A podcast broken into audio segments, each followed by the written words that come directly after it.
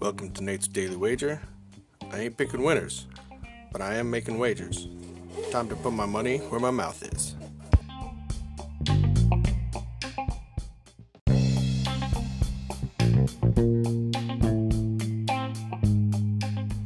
This is Nate's Wager for March 21st, 2022. And, uh, well, damn it. Duke got me by nine, six and a half. His own them boys just kind of gave up there at the end. They kind of crappy. Uh, and they could have hit that late bucket and, you know, did it for us, but they didn't. So, that's how it goes. Betting on 19 year olds. So, let's uh, switch over to the pros. See this uh, Miami Heat Philadelphia 76ers matchup tonight. And Heat is currently uh, favored by four and a half. I thought, oh, well, I'll probably jump on the uh, Sixers on that one. And then I see that uh, Embiid's out with his back.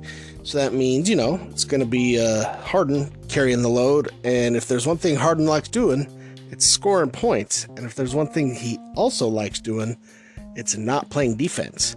So take a look at the total. It's sitting at 215. I think this is going to just be a score fest for both teams.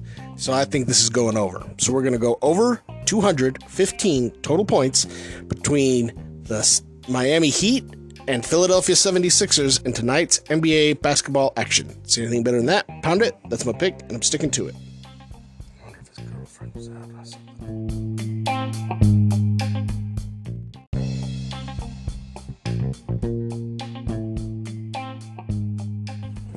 Please remember to rate, review, subscribe in your favorite podcast application.